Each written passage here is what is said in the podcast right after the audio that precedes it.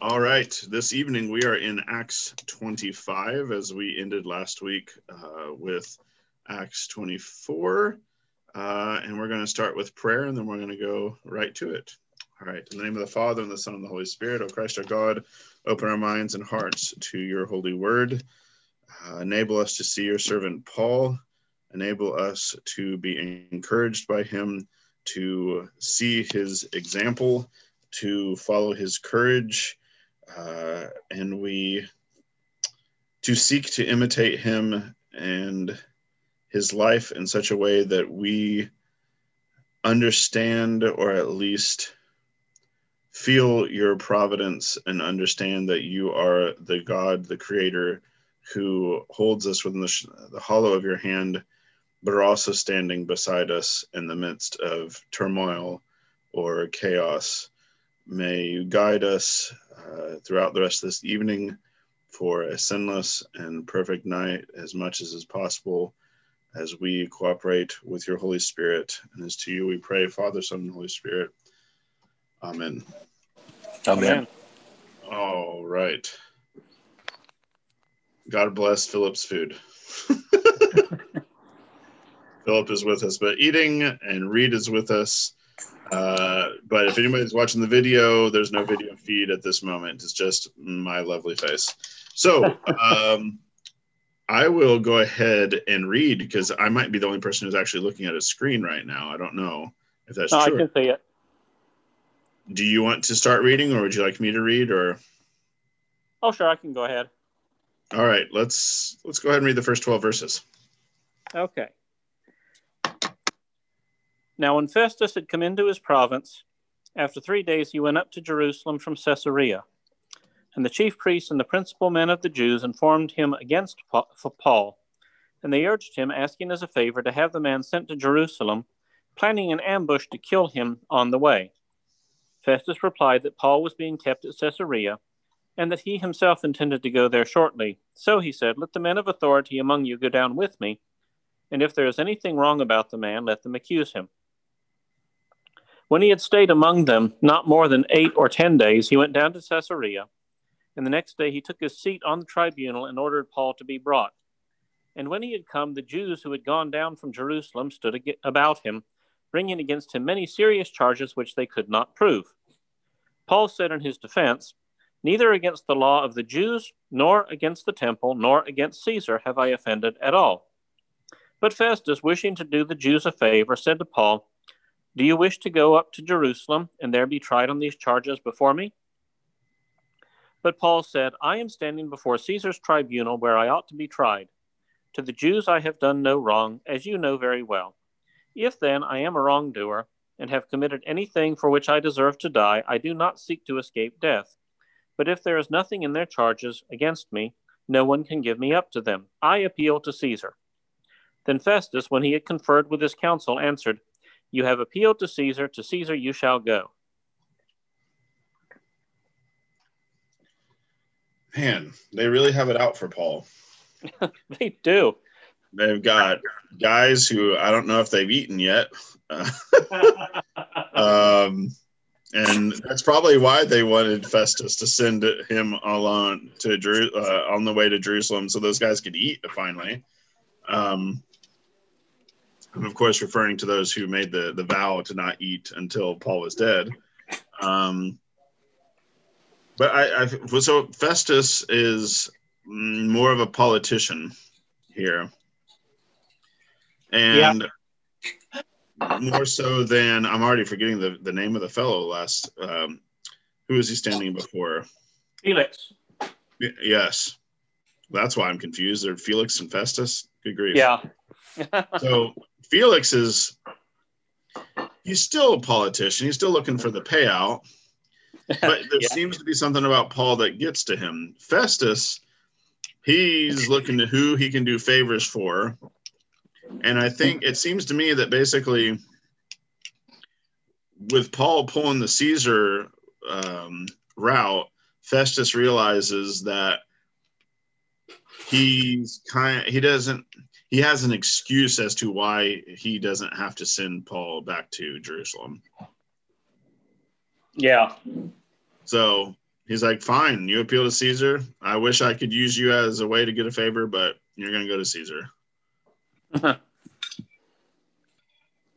I don't know if there's anything else really about these, this little, these few verses that jumps out at me. What about you, Reed? Well, yeah, there is a lot of wanting to do favors for each other. Um, it's very like politics. Yep. Yeah, these things about all of these charges, which they cannot prove. And it's like, oh, this sounds like the headlines this week. well, read and last week and the week before and the week before. yeah, yeah, yeah. and it doesn't matter who who who's in charge, right? Right. Every side. So I do think it's Paul's sense of justice. Uh, it's fascinating, you know, for somebody who's supposedly against the law it's the ones who want to uphold the righteousness of the temple and the law who want to go to every possible extent of subverting law and justice to kill right. Paul. While Paul is just, you know, like trying to uphold like basic what seems to be a division of labor here. It's like this issue is not under the jurisdiction of the Jews in Jerusalem. I should be standing here. Uh, and in fact, you know what? I'm okay uh, if I have to die for something. He's like, I'm, I'm okay having to follow the law um, as a Jew.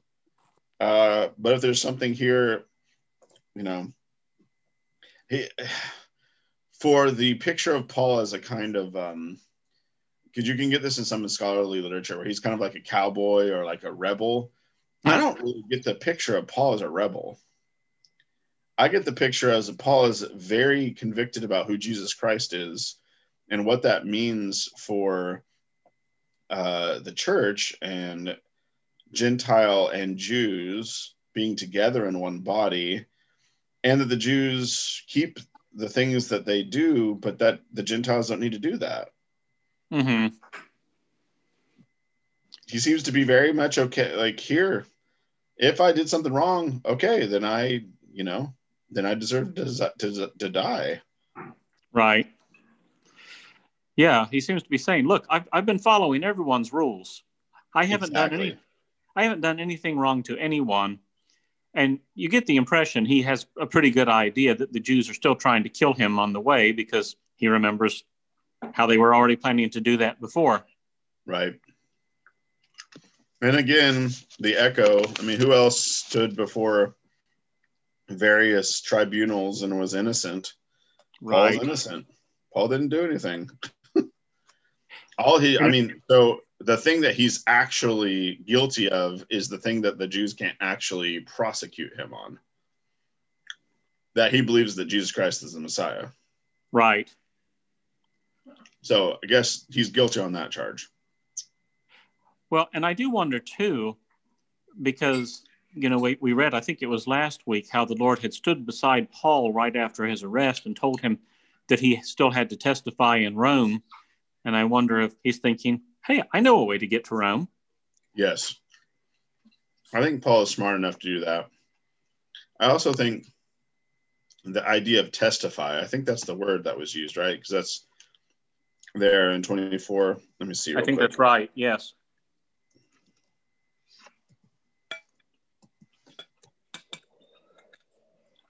Where does it say that?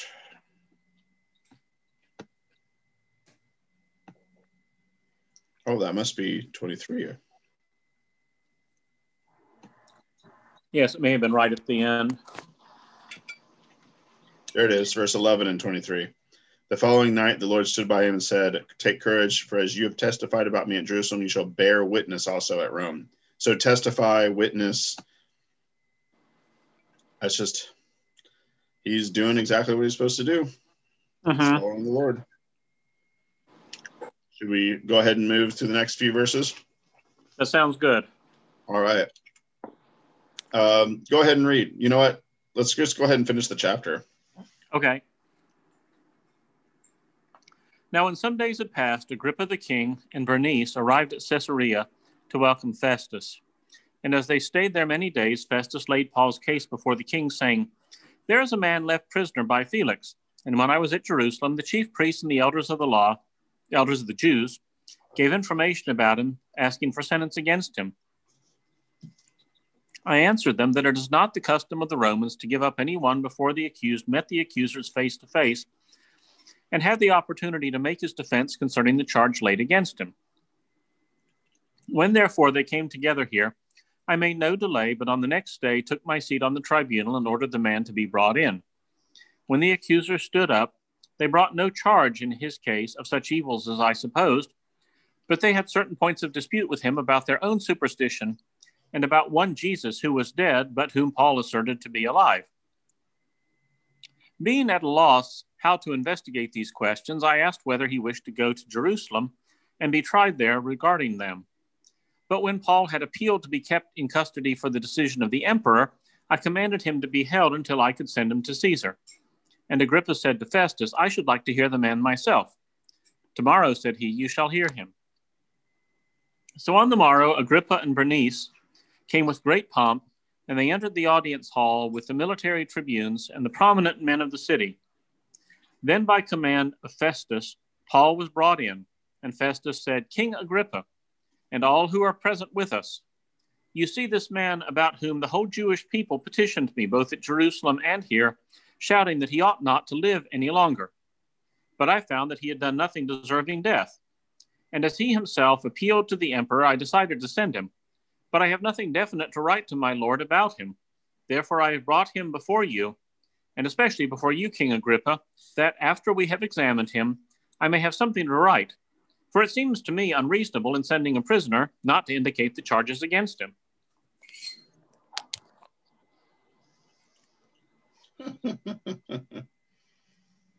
oh. You get the impression he's at a complete loss here. Yeah it's kind of like um, I don't know how I would probably feel if I grew up in was some outer um, guard or lieutenant in like the Royal Army, the, the British Army in somewhere nowhereville like India or Pakistan uh, mm-hmm. at a certain time, and trying then suddenly needing to be involved with some kind of local disturbance that has religion attached to it and just right. being like, what?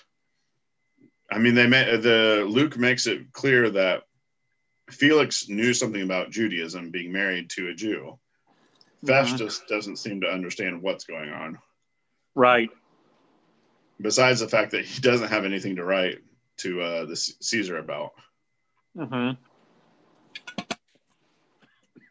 What do you make of uh, Agrippa and Bernice coming in with great pomp? Why why does Luke underline that? And then into the audience hall with the military tribunes and prominent men of the city. Why do you, I'm just I'm always interested in these the little things that typically get passed over, but seem to portray. There's something going on. Why is he betraying them, portraying them like that? Yeah, I, nothing immediately leaps to mind, though that sentence in general, it seems as though here the Lord has arranged that all the prominent men of the city and a number of other folks are going to hear Paul preach about Jesus. Right. And I don't know, maybe it's just, oh, this was a big festive affair. Yeah. And in comes Paul.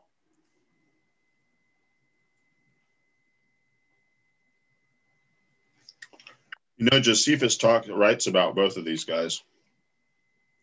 Oh, really? Josephus writes about no three of them. He writes about Felix, Festus, and Agrippa. Oh, that's interesting. Yeah, Josephus is always interesting just to get just a little bit more information. It's been a long time since I read Josephus. I've never read the whole thing all the way through, but so I think I should probably clarify. So Josephus was a author, um, a who was not Jewish but wrote about uh, this time period. He writes about Jesus, even not very much, but he writes about the different Roman governors and the disturbance of Christianity. So it's it's a very uh, leaned on source for New Testament studies. Just for those who don't know who Josephus is. Josephus is not Jewish? I have in my mind he's not. I could be completely wrong. I thought he had heard. Like I I said, heard it's he been a while since I.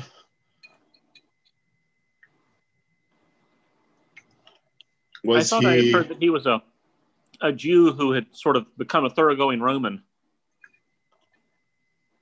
Yes, you are correct. Yep. I don't know why I had in my head he wasn't. He wrote notable works, the Jewish War. Um, let's see here, the Jewish War and the Antiquities of the Jews. I think I've heard that he wrote it very much from a Roman standpoint, pointing out the the, the faults of the Jews. Yes, and also to try and explain the Jews. Because to a Roman, they're weird. Well, yeah, you get the impression that Festus is just completely perplexed about what on earth he's dealing with, but he does seem to have a very definite sense of justice here Yes, and order. yes. Shall we go into the next chapter? Sounds good. All right. I'll go ahead and read just to just to shake it up a little. Oh, thank you. um, Acts 26, starting verse 1. Agrippa said to Paul, You have permission to speak for yourself. Then Paul stretched out his hand and made his defense. I think myself fortunate that as before you, King Agrippa, that I am to make my defense today against all the accusations of the Jews, because you are especially familiar with all customs and controversies of the Jews. Therefore, I beg you to listen to me patiently. My manner of life from my youth, spent from the beginning among my own nation at, and at Jerusalem, is known by all the Jews. They have known for a long time, if they are willing to testify, that according to the strictest party of our religion, I have lived as a Pharisee. And now I stand here on trial for hope in the promise made by God to our fathers, to which our twelve tribes hope to attain, as they earnestly worship night and day. And for this hope I am accused by Jews, O king. Why is it thought incredible by any of you that God raises the dead? I myself was convinced that I ought to do many things in opposing the name of Jesus of Nazareth. And I did so in Jerusalem. I not only shut up many of the saints in prison by authority from the chief priests, but when they were put to death, I cast my vote against them, and I punished them often in all the synagogues, and tried to make them blaspheme, and in raging fury against them, I persecuted them even to foreign cities. Thus I journeyed to Damascus with the authority and the commission of the chief priests. At midday, O king, I saw on the way a light from heaven, brighter than the sun, shining round me and those who journeyed with me. And when we had all fallen to the ground, I heard a voice saying to me in the Hebrew language, Saul, Saul, why do you persecute me? It hurts you to kick against the goads. And I said, Who are you, Lord? And the Lord said, I am Jesus whom you are persecuting. But rise and stand upon your feet, for I have appeared to you for this purpose, to appoint you to serve and bear witness to the things in which you have seen me, and to those in which I will appear to you, delivering you from the people and from the Gentiles to whom I send you, to open their eyes that they may turn from darkness to light and from the power of Satan to God, that they may receive forgiveness of sins and a place among those who are sanctified by faith in me. Wherefore, King Agrippa, I was not disobedient to the heavenly vision, but declared first to those at Damascus, then at Jerusalem, and throughout all the country of Judea, and also to the Gentiles, that they should repent and turn to God and perform deeds worthy of their repentance. For this reason, the Jews seized me in the temple and tried to kill me. To this day, I have had the help that comes from God, and so I stand here testifying both to small and great, saying nothing but what the prophets and Moses said would come to pass that the Christ must suffer, and that by being the first to rise from the dead, he would proclaim light both to the people and to the Gentiles.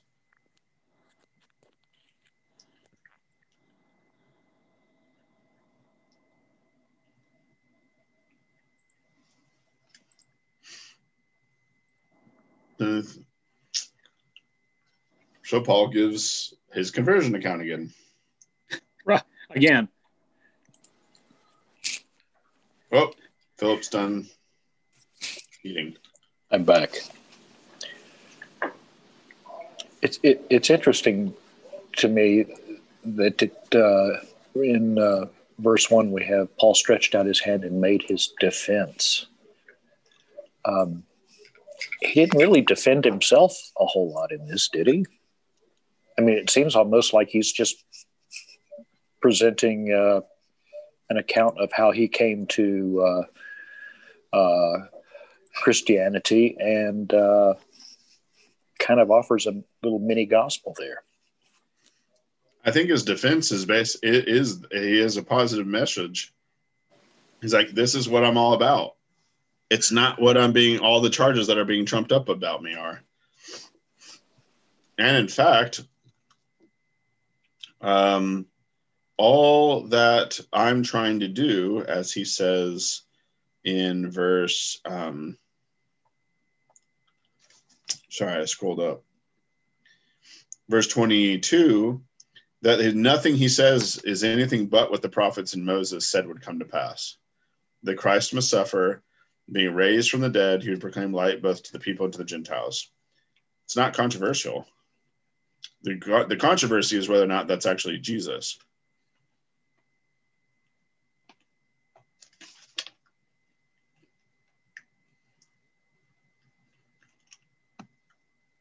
I thought, Philip, you're going to say that in verse one, where it says that Paul stretched out his hand and made his defense, that it's like, why did he stretch out his hand?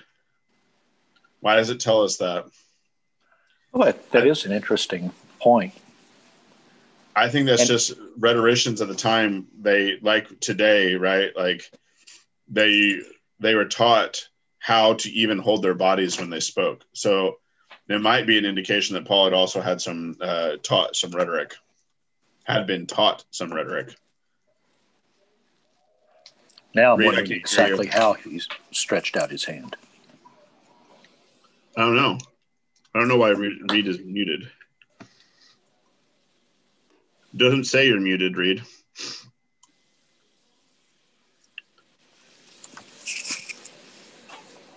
I've seen a lot. There you go. Okay. I'm trying to pretend like I can use all this high tech stuff, and it sometimes doesn't work. I understand. But I think we've seen this at least two other times in Acts that someone was going to speak, and it says, first of all, he motioned with his hand. Yep. We don't teach people how to speak anymore in public. that was that was one of the major things that you did in the ancient world, in the Greco-Roman world. it would behoove us to do it again, but that's a whole nother conversation well, I will raise my hand to make a defense of rhetoric.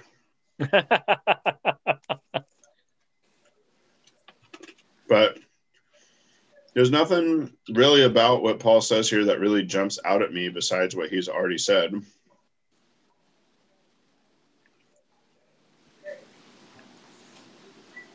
Does any of this bring up for you commentary or a question or? Well, it strikes me this seems like he gives more detail about the the event on the Damascus Road than we've seen elsewhere. Uh huh. Yeah, I don't recall this line about it, it hurts for you to kick against the goads. And, you know, which makes it seem as though somehow the Lord had already been pushing Saul in this way, and he was fighting very hard against it. Yes. And it's interesting, the Lord spoke to him in the Hebrew language. I wonder if this was to make it more palatable.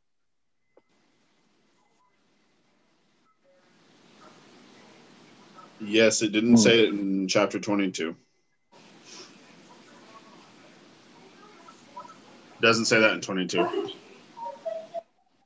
That's interesting.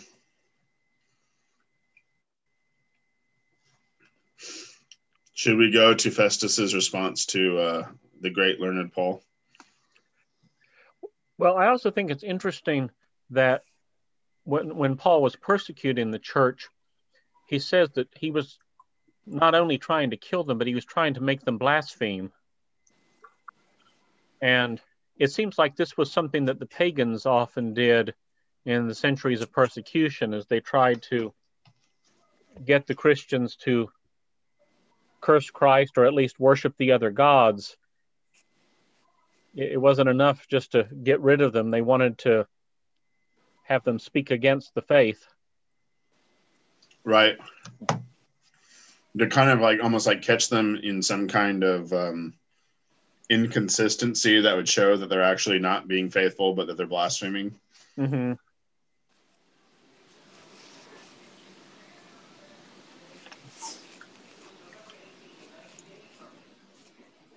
And it's interesting too uh, to see what Paul preached that people ought to do as a response. It's like, what was it, to repent and to, prove their repentance by good deeds? Verse 20 that they should repent, turn to God, and perform deeds worthy of their repentance. Which seems like John the Baptist. Yep. You know, it, it strikingly, it's not, you know, pray a sinner's prayer and. no, there's some action involved here.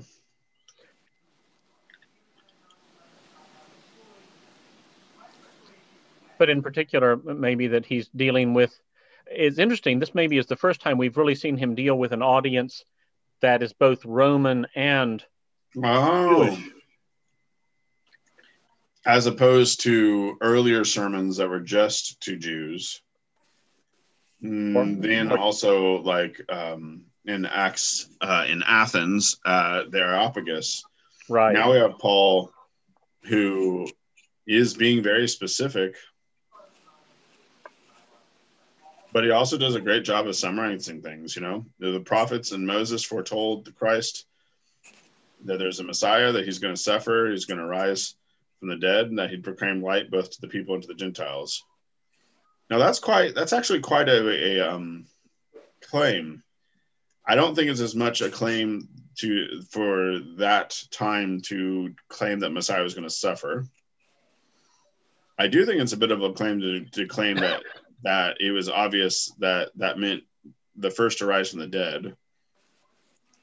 Uh, and also, there's some sense that you get from the prophets about light for the people and the Gentiles, but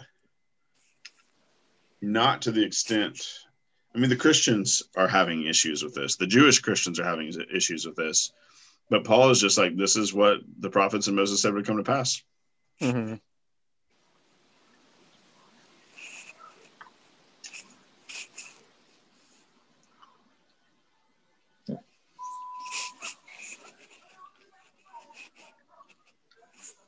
I do. I'm also just thinking here of we've had a lot of visions in the book of Acts. We've had, in some ways, the um, the first vision, and Pentecost even kind of has some visiony aspects to it by, or at least apocalyptic, like something is occurring there's the wind, there's the fire, the tongues of fire, and there's an event happening. Then you have Stephen, where he sees a vision of Christ in the heavens, the Ancient of Days. You have Peter and his vision. Paul has multiple, I mean, he has his road to Damascus vision, but you know, has smaller visions here and there. Um, I think I'm just underlining the reality of how he takes in our day and age if we're having a debate about what texts mean and somebody says well i had this heavenly vision and this is the meaning that i find for this text be, partly because of this heavenly vision i think most of us would um, discount but for Paul, this heavenly vision, and I mean, he talks about later in Corinthians. Well, I mean, it's gen- the general consensus that Paul's talking about himself when he says, "I know a man in Christ." You caught up to the third heavens. That the unveiling or the opening up, like we saw at the, uh, the baptism of our Lord of the heavens, there's a vision that occurs. This is um, normative and it's something that is actually moving Paul along and he would needed to be obedient to the vision or otherwise he would be untruthful unfaithful.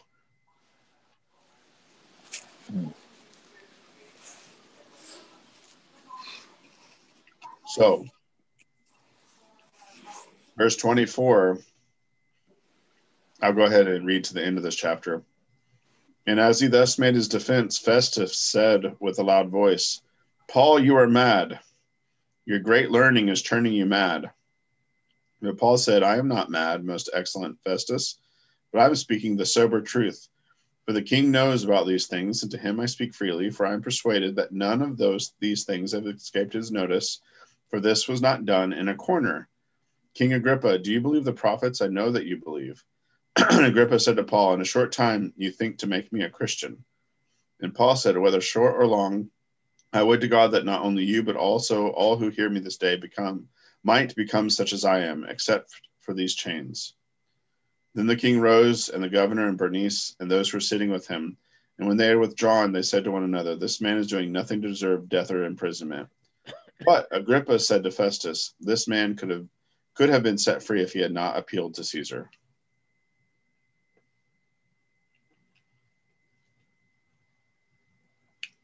So the earthly king is going to fulfill whether or not he wants to the the will of the heavenly king by sheer fact of existing. Uh, Christ is going to use Caesar. I love just this exchange. You know, you're mad. No, I'm just telling the truth. And then Agrippa piping in saying, you think you can make me a Christian in such a short time? And Paul's just, I want everybody to be a Christian. Mm-hmm. Mm. I think it's interesting that Festus breaks in right after Paul has reiterated that Christ has risen from the dead, which was the same point at Mars Hill at which the, the crowds began to mock him, most of them. Uh-huh that there seems to have been an idea that was particularly preposterous to the culture of the time. Why do you think Festus think, thinks that it is Paul's great learning that's made him mad?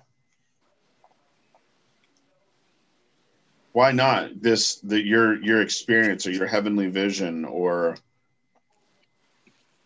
these Christians have gotten into you, they've corrupted you.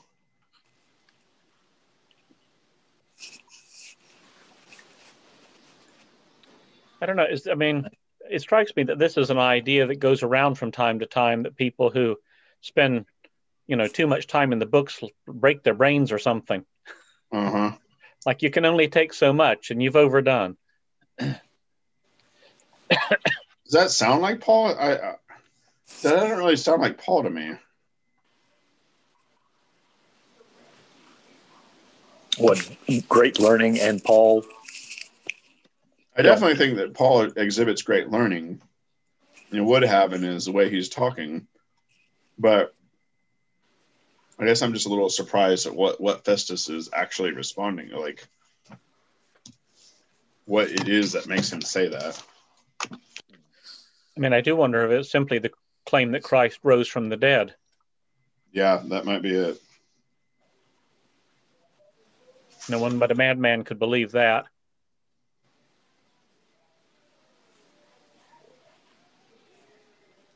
Uh, let's see here. This is 26, right? No, end of 25.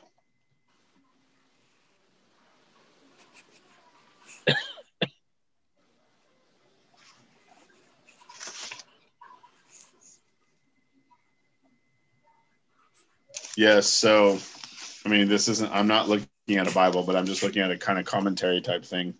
And it's saying Festus is uh, giving homage to the mastery of Greco-Roman rhetoric that Paul is doing because he stretches out his hand in rhetorical flair, which it says. I didn't read that beforehand, at least. um, but that Festus is reacting to what an educated Roman would give to foreign and barbarian concepts, such as the resurrection.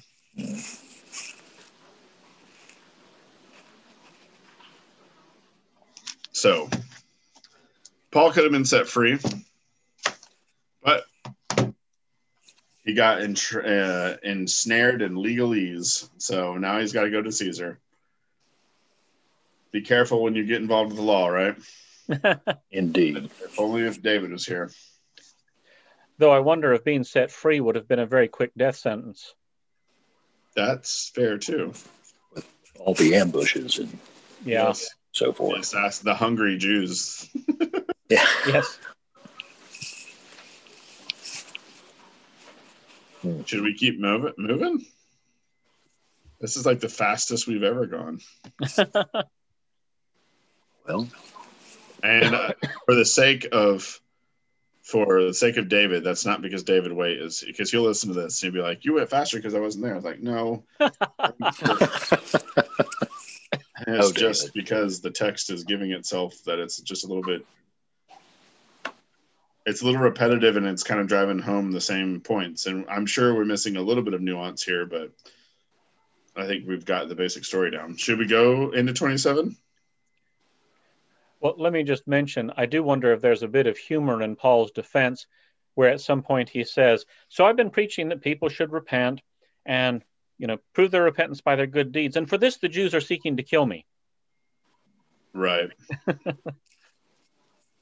True. Yes. I would perhaps uh, think we should uh, hold off. you want to hold off? Why philip? Well, David, Erica, that's it.